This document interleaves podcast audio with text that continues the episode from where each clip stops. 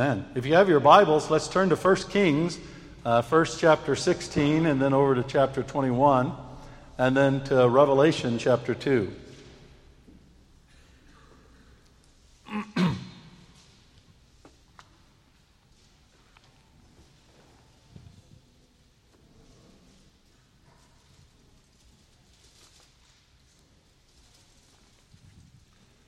I'm starting today the second half of the series um, that uh,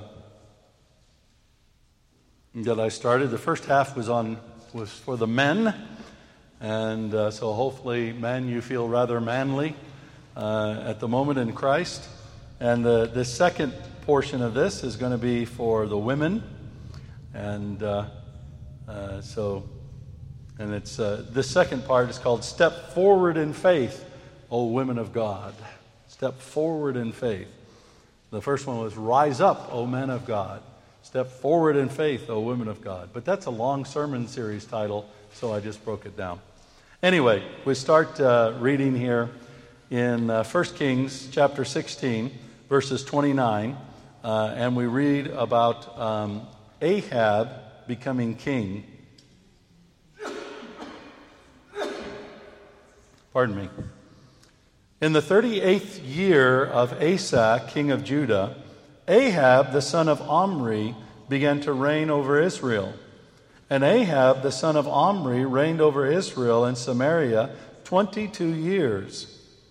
And Ahab, the son of Omri, did evil in the sight of the Lord, more than all who were before him.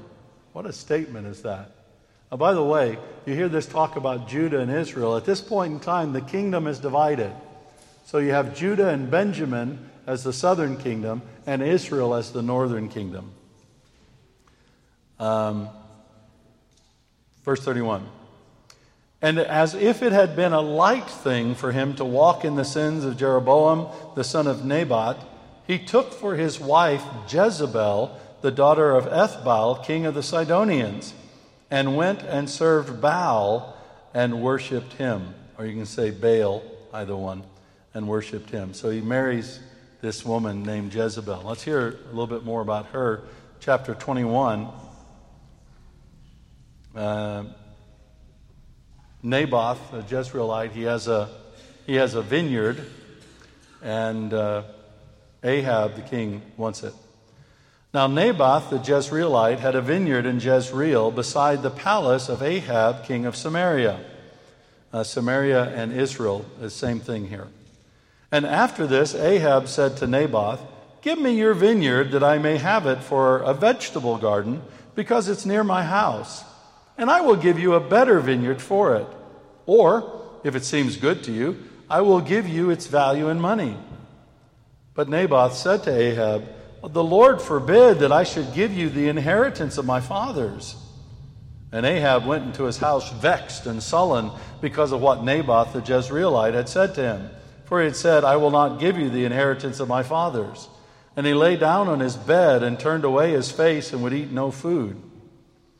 But Jezebel, his wife, came to him and said to him, Why is your spirit so vexed that you eat no food?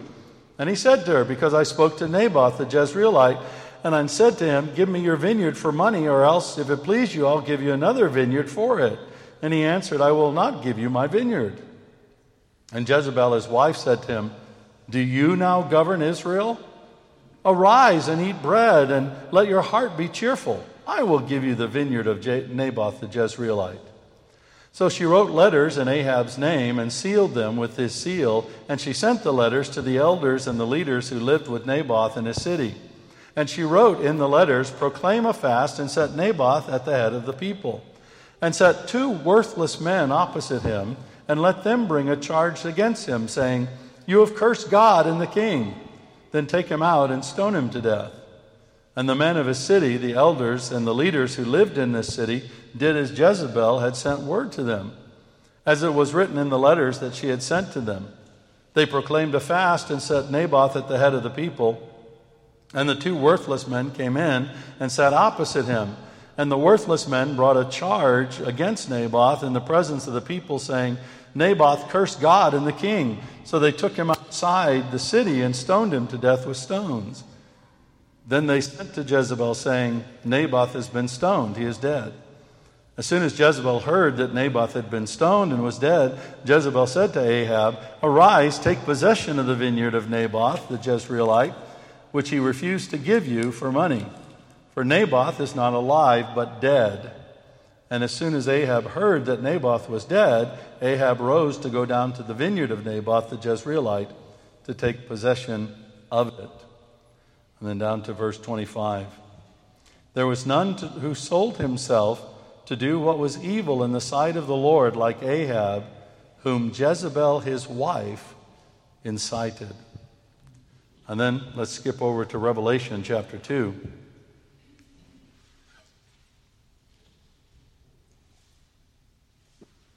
We start with verse 18. Jesus is writing letters to the churches. And to the angel of the church in Thyatira, write, the words of the Son of God, who has eyes like a flame of fire and whose feet are like burnished bronze. I know your works, your love and faith and service and patient endurance, and that your latter works exceed the first.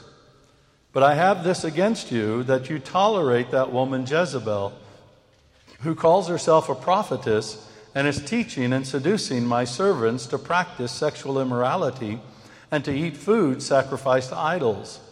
I gave her time to repent, but she refuses to repent of her sexual immorality. Behold, I will throw her onto a sick bed, and those who commit adultery with her I will throw into great tribulation unless they repent of her works. And I will strike her children dead. And all the churches will know that I am he who searches mind and heart, and I will give to each of you according to your works.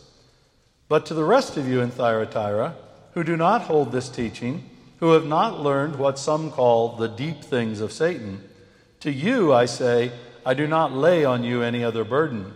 Only hold fast what you have until I come.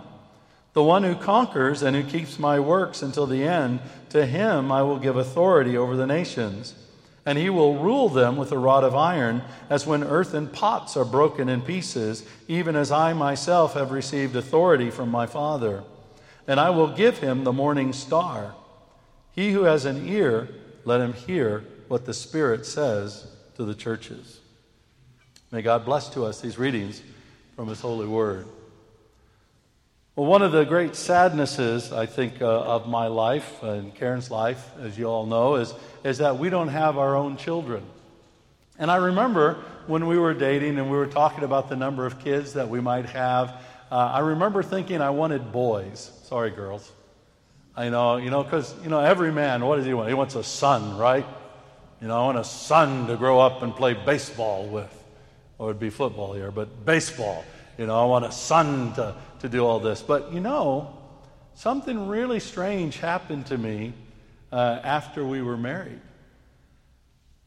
My heart changed about that.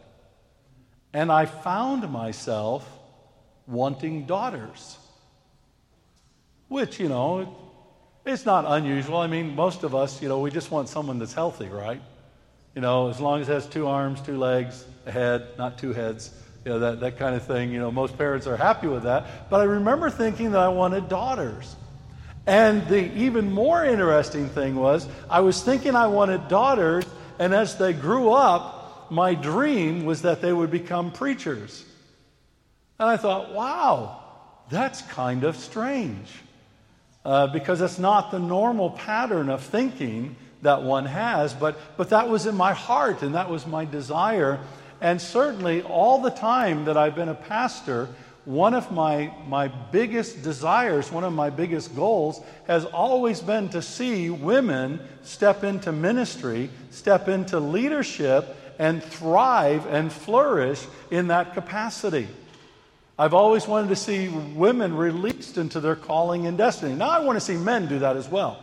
I mean, I, I, I'm privileged to have many sons in the Lord, and I thank God for that. And as the, the sermon series Rise Up, O Men of God shows, I've got a passion for men to be men in Jesus Christ and to, to be the leaders God has called them be, to be the warriors and, and so on. But I also have this passion about women, which has not always been the case. It is the case a lot more uh, in the church in the West today, but certainly when I was, uh, when I was young uh, as a minister, that wasn't quite the, the situation, but that was a desire and that was a calling in my heart. And, and I thank the Lord that not only do I have sons in the Lord, but I also have daughters in the Lord. And my passion is just as great for my daughters, my spiritual daughters, as it is for my spiritual sons. I've always wanted to encourage women in leadership and ministry.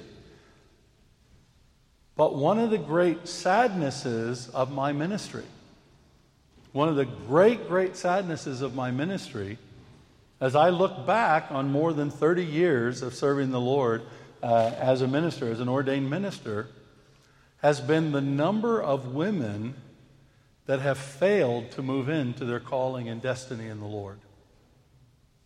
And the number of women in, in the churches that I've led, no, not just in general, although it's true in general. But I look over the last 30 years, and I can easily count more than three dozen women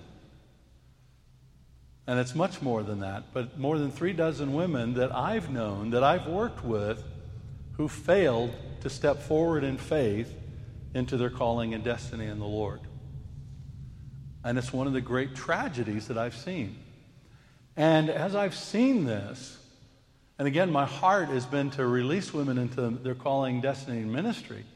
As I've seen this, over the years, I've seen a number of highly predictable things, reasons why this has happened.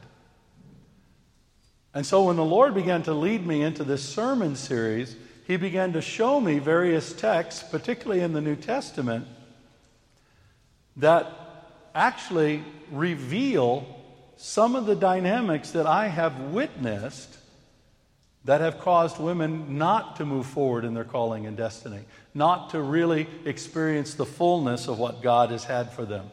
And so the focus of these next four weeks are going to be to examine these various things and hopefully to encourage women, not only those of you that are here, but other women that are listening to this, to examine their lives to see if any of these issues are there and then to seek to eradicate them from their lives, avoid them in their lives, deal with them, and hopefully help their sisters in the Lord deal with them as well.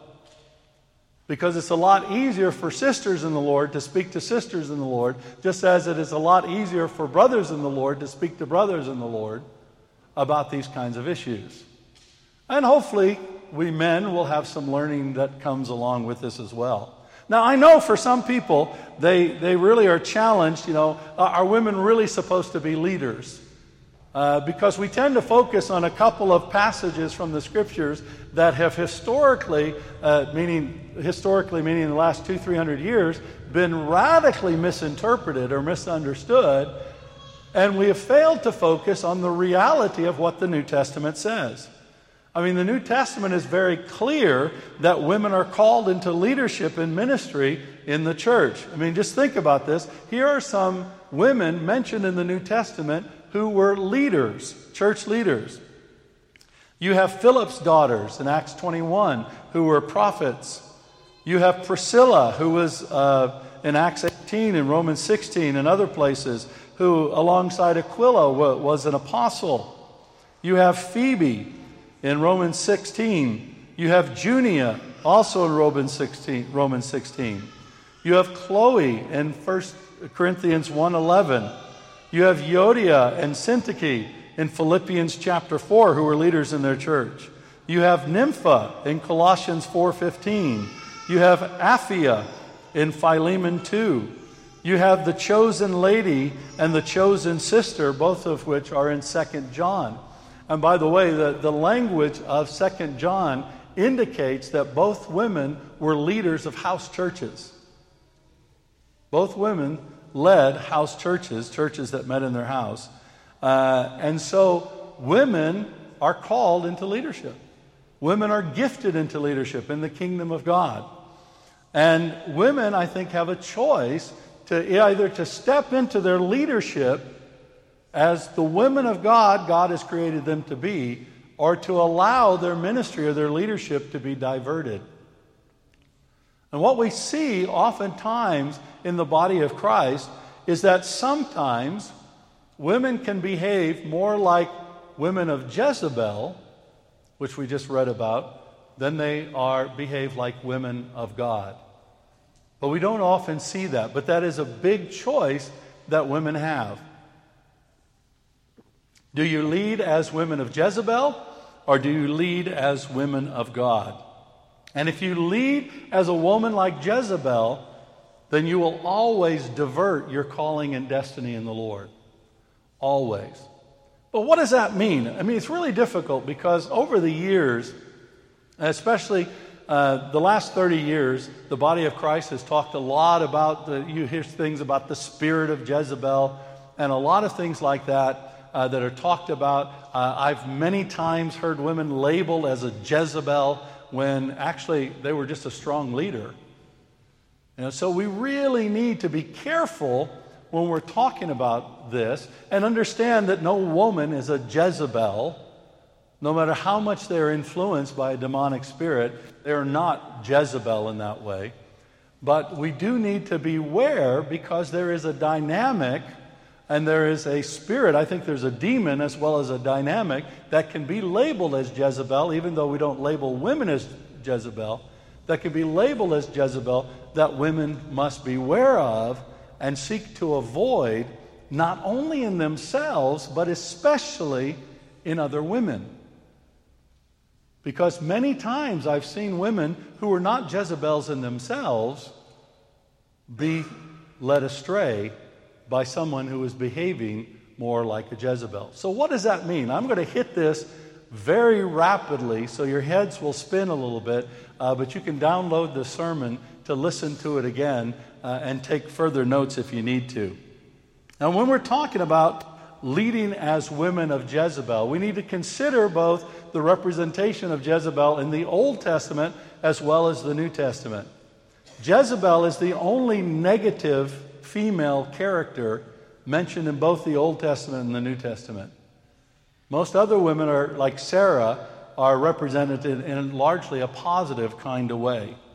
So what was she like in the Old Testament? What was she doing? What were her actions? And this is the big thing. You need to look at actions here, behaviors, not attitudes that you perceive or anything like that. So, Jezebel in the Old Testament she was undermining and manipulating people with legitimate authority, like her husband. Sometimes she would assume authority that did not belong to her. She would take over somebody's authority. For example, in Naboth's situation, uh, she said, Okay, Ahab, you just lay in the bed and behave like a baby, and I'll take care of this. Now, she started to assume authority that didn't belong to her. One of the biggest things is she incites others to do wrong so that it's difficult to trace it back to her. And this is one of the biggest indicators of somebody behaving like a Jezebel. If they're inciting other people to do wrong things, but they do it so that if they're ever challenged, they say, Well, I didn't say that. I wasn't doing that. You can't blame me for that. You notice how she did that secretly. Jezebel uses secrets, gossip, and unrighteous criticism. It's one of the biggest reasons why we don't allow secrets here at City Temple, other than that that comes out of the uh, Steps to Freedom, the confidentiality. Because if somebody ever comes up to you and say, "Well, people are saying," you need to find out, okay, what people are saying this, because we don't operate by those secrets. Also, she often operates out of jealousy and envy. Jezebels, uh, people behaving like Jezebels, will undermine, uh, emasculate, uh, or attack men. And they often have no strong men or male leaders in their lives. They may have a broken relationship with a husband or a father or something like that. They can also make themselves victims of men.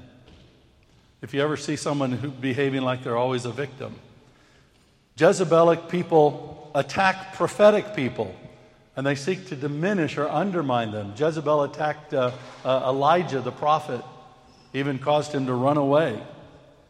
Uh, and they also make false or misleading accusations. And they can deceive other people into spreading the falsehood, such as the treatment of Naboth.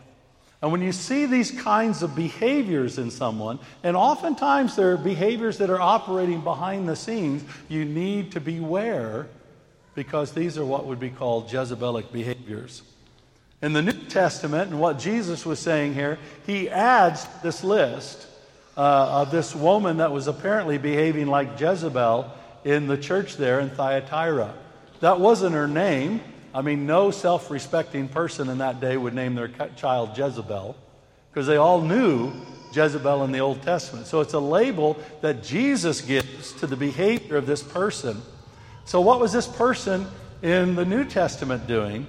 She was claiming a prophetic gifting, or she was claiming to be a prophet, but she was doing it in a way that seemed to be independent or set apart from others. If you see someone, particularly a woman, who's claiming to be a prophet but has no, is under no authority, is not being accountable to anyone, beware. One of the things I always do is ask people to write down prophetic words, especially if they're critical. Uh, many years ago, I had a, a, a woman coming in on a Thursday, and she'd come in after the Thursday service and start prophesying negative stuff to me. And okay, uh, I'm, I'm a big boy, I can handle that. But I said, Well, you need to write this down. Uh, and she refused to write it down. So I said, Well, I'm sorry, I can't listen to you unless you write it down. Uh, and then she came back again uh, and doing the same thing. And I said, I'm sorry, uh, you've refused to write it down. You haven't given me your name. You don't tell me what church you're from. So let me escort you out. And I told her to leave and not come back because you don't tolerate that. That is a sinful behavior there.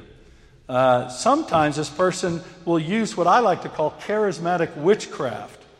Uh, that's, they try to manipulate people using prophecy, a highly emotional praying, or other spiritual means. And this person can say, Oh, you know, Olashina, I feel like you need to give me uh, 50% of your income. Uh, the Lord's telling me this. Uh, and people like this, they often use words like the Lord says. And when you get somebody come up to you and says, The Lord says, how can you, uh, how can you deal with that? You can deal with it by saying, Well, the Lord didn't tell me. And so, you know, that's fine if you think the Lord said to you. Because I won't be controlled by your prophecy, I won't be controlled by the way you pray. And I've seen people operating in, in this spirit, in this attitude, that get highly emotional. I mean, they're just, oh, Lord, they're crying and they're weeping and they get loud, and people are like, oh, wow, that's amazing prayer. How, look how they're into that when it has nothing to do with God. It's all about manipulation, it's all about control. It's something that's demonic, not God. And so that can happen. Oftentimes, this person, according to Jesus, will pose as a teacher. They'll seem to have knowledge that other people don't have. And they're often self styled, so they, they're not taught by anybody else. They haven't been trained, but, but they, they make themselves out to be a teacher. Now, one of the confusing things about what Jesus says, he talks about how she seduces people. And we can assume that that's about some kind of sexual thing. It's not. That word seduction leads means simply enticing somebody to go in a different direction than they're supposed to go. That's what that seduction is. It's drawing people away from God's best, drawing people away from God's will. And that's often what a Jezebelic person will do. And they always do that behind the scenes. It's a bit like Satan, you know, who said to Eve, Well, did God really say? You know, many times they'll come up and say, Well, is that really the Lord? You know, are you really supposed to do that? That sounds kind of crazy to me. Or you should do it this way, or you should do it another way. Uh, now, now, oftentimes, what it is, it may have a bit of a seductive quality to it, even a sexual quality to it, but it doesn't have to. Uh, sometimes this happens through some kind of immorality almost like they're enticing you into a relationship. Uh, but sometimes it can happen through what Jesus here calls idolatry, which simply is any kind of wrong practice using unrighteous means to seek righteous, apparently righteous ends. That word idolatry encompasses a lot of these different things. But there's a drawing aside, there's a drawing astray. And one of the biggest indicators for me, and this is really what I have learned over the years, which Jesus mentions here, is this person will always resist or refuse to repent. They resist or refuse to repent. One of the biggest ways to tell if somebody is really walking with Jesus is if they acknowledge that they've done something wrong, and they take responsibility for it, and they turn away from it. You know, as a leader, I don't really, I'm not really bothered so much by people's sins. Now, I know that sin is wrong, and I don't want people to sin, so don't mishear me in this. But frankly, what I really care about and what I believe God cares about is your repentance, not your sin. He wants you to deal with the sin, don't stay in the sin, but He cares about your repentance. Uh, I really don't, I mean, we're going to make messes, right? And one of my favorite verses in Proverbs is, you know, where there are no oxen, the manger is clean. Do you know what that means? When you got people working they're going to make messes. It's going to stink sometimes. You know, that's okay. Just own the mess, right? It's like, oh, yeah, I know that, that pile of stinky stuff, my bad. I left it there. I'm sorry. And if you do that, that is an indicator of somebody who is walking with the Lord.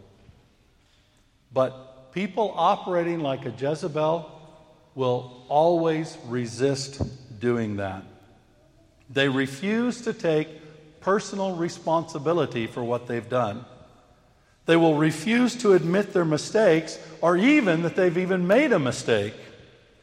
They always try to appear to be right. They don't like to be not right. And this is a big thing.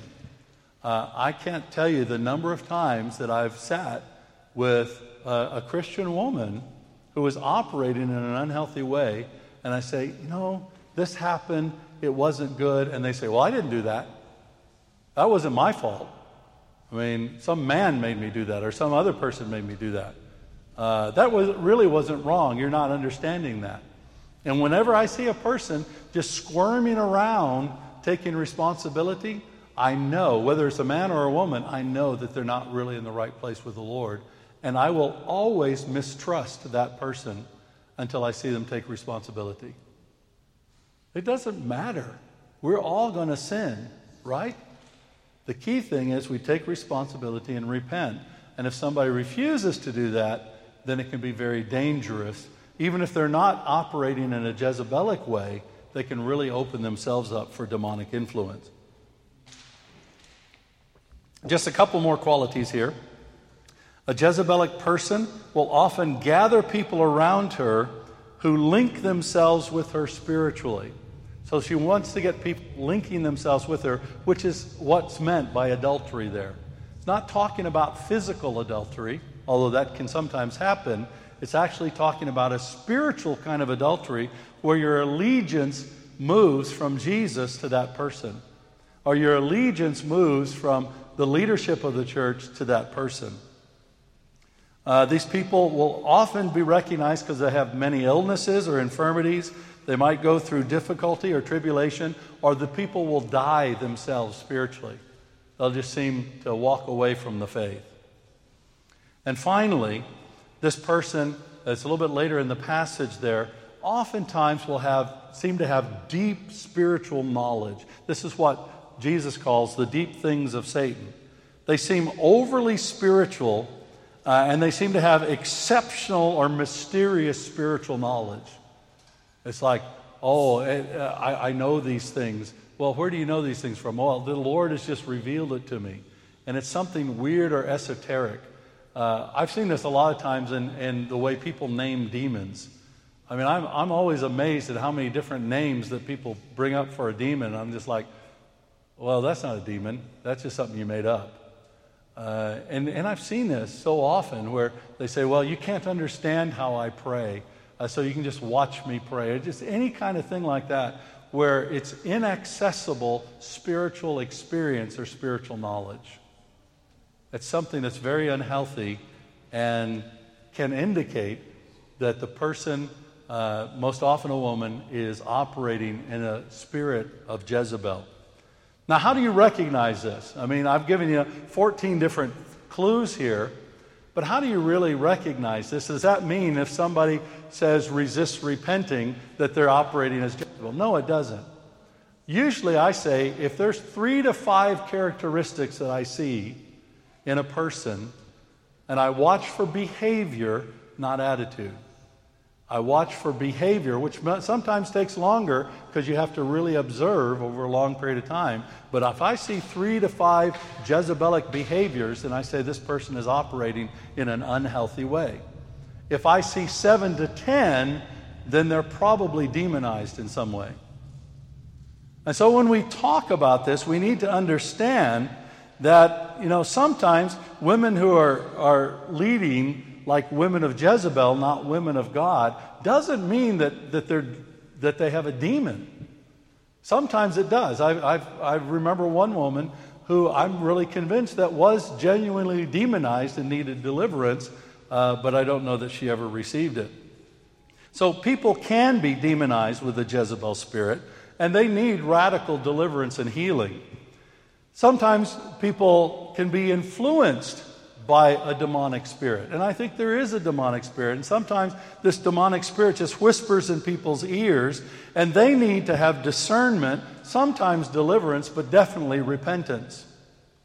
Now, one of the biggest dangers here is that, and it's true with any kind of demonic spirit, but certainly with the spirit of Jezebel, is that the spirit, the demon, can masquerade like the Holy Spirit, can pretend to be the Holy Spirit so you think you're listening to God when you're not.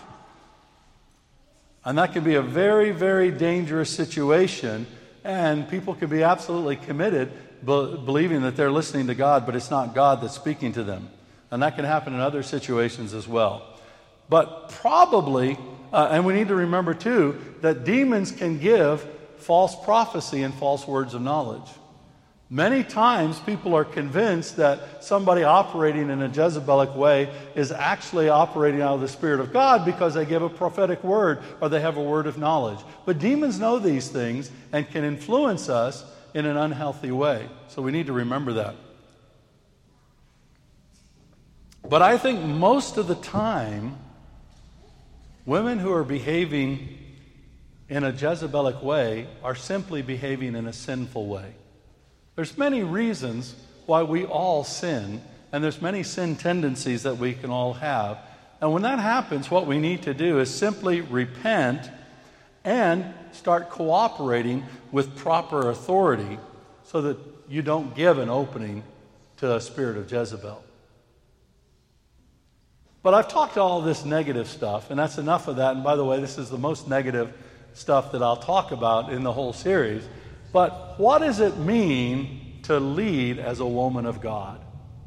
I mean, that's what we focus on. We need to recognize if we're being tempted to act in a Jezebelic way, or if we're acting in that way, or as I said, if you have a sister in the Lord who is acting that way, you need to be able to speak into her life and caution her because women who act in a Jezebelic way will never move into their calling and destiny in the Lord.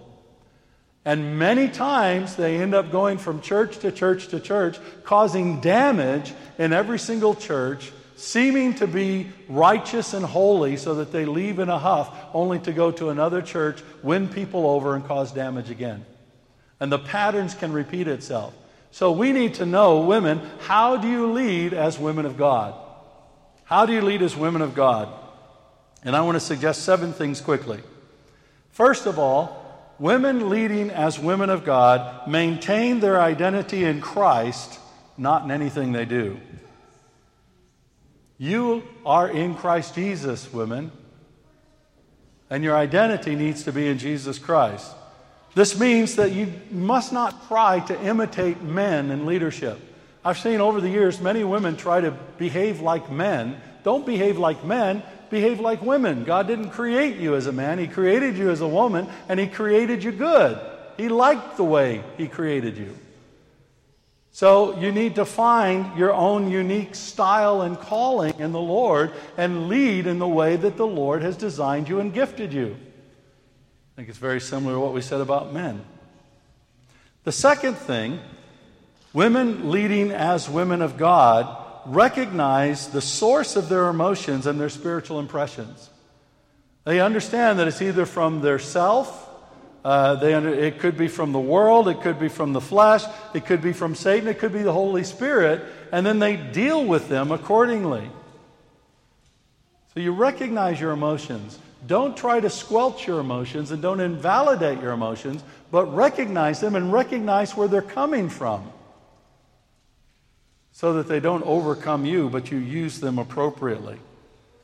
You resist any kind of heavy spirituality or weirdness or, you know, over emotionalism. Doesn't mean you can't be emotional. But don't use it. Don't use your emotion as a leadership tool. Uh, remember, tears can be used to manipulate people just as much as they are used to say, hey, this is, I'm having a genuine encounter of God.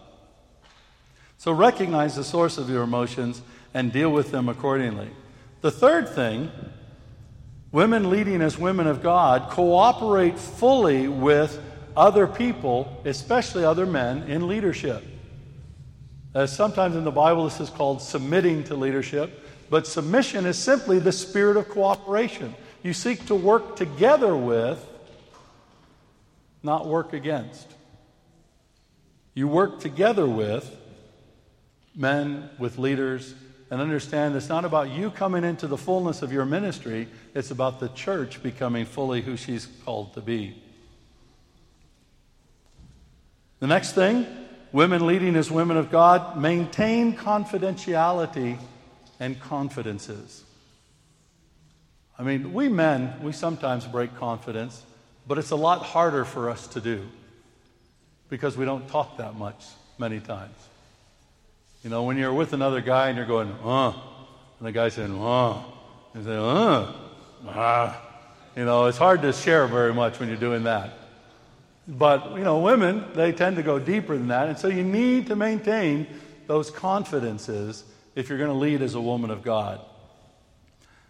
Next, and along with this, women leading as women of God refuse to gossip, criticize, or complain, especially when they don't get their own way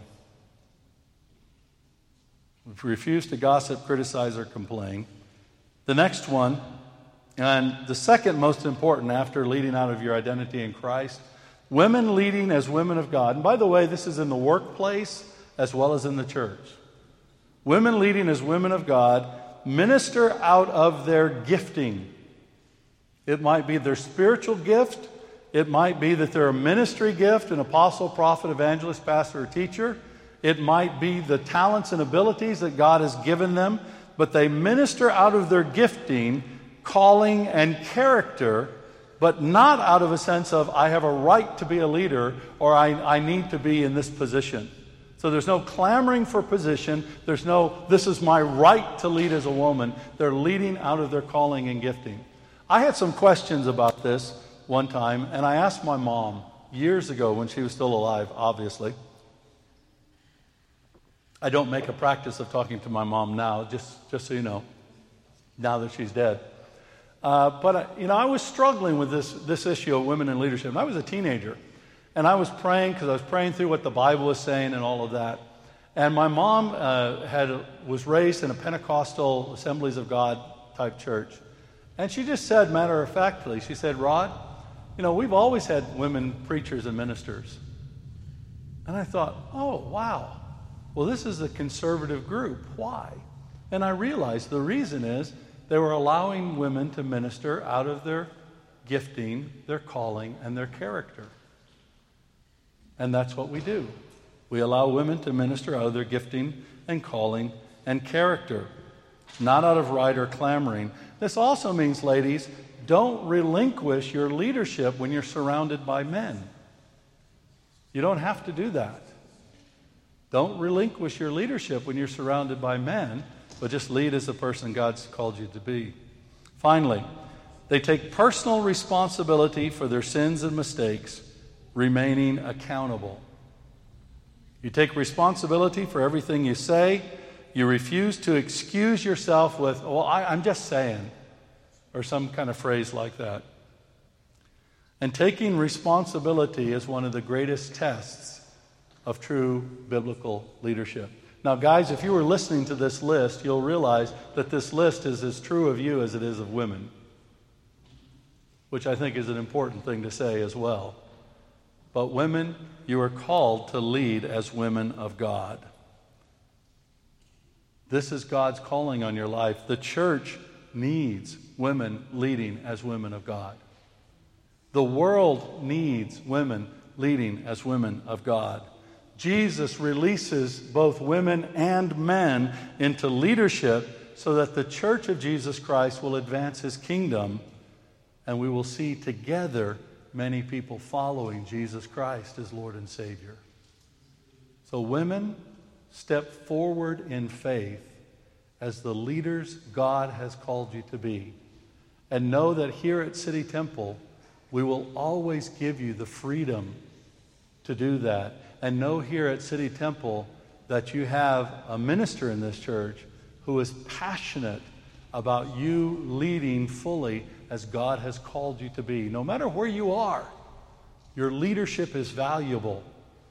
Your leadership is essential, whether it's in the home, whether it's in the marketplace, whether it's in the church, whether it's in the world. We need women of God leading as the women God has created them to be in Jesus Christ. Let's pray. Gracious God, thank you so much. Thank you for our church. Thank you for the women that you have raised up as leaders to do ministry, to serve you. It's such an amazing privilege to be connected. It's such an amazing privilege. And I thank you, and I honor you, and I worship you. And I pray, Father God, in the name of Jesus, first of all, that your Holy Spirit, as we worship you, your Holy Spirit will come. And in the name of Jesus, as a spiritual father in this place, I bind and rebuke every negative, disparaging word that's been spoken over any of my sisters or daughters in the Lord associated with this church. I take authority and I say that you are not put down, but you are raised up to be who you are in Jesus Christ. And Father, I pray that you'd heal the woundedness of the women associated with our church, of the women that are le- listening to this. Heal their woundedness, give them strength, all in the power of your Holy Spirit. We love you and we worship you and we honor you. And Lord, I pray that as we worship today, you would also speak into the hearts and minds of women in our church and those listening to this. And Lord, if there's any way that they have behaved in a Jezebelic way, I pray, Lord, that you'd lead them to repent. And I pray that there would not be any condemnation or shame, but simply a prompting of your Holy Spirit for them to turn away from any wrong behaviors and turn toward all that you have in your Son, Jesus Christ. And finally, Father, I pray that as we worship you, you'd begin to speak to the women of our church and, and show them the ministry to which you've called them. Show them their calling, character, and gifting in the Lord.